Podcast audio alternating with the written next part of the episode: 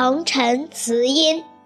陈氏有子，俱商爱之，欲纳为婿，婉言以辞。明朝时，彭鹤贞的妻子陈氏是广东番禺县人，很早就守了寡。她抚养孩子，守着贞节，并且教子有方。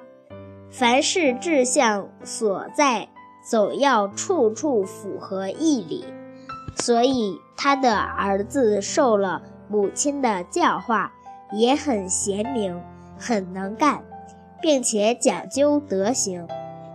那时候，有个富商想用几千两银子，叫他儿子去做上门女婿，被陈氏辞谢了。有人劝他说。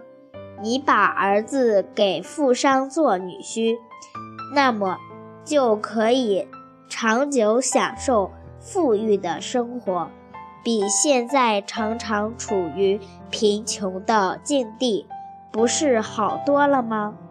陈氏说：“骤然得到了钱财，并不是吉祥的事，并且娶媳妇是应当讲德行的。”哪里可以讲钱财呢？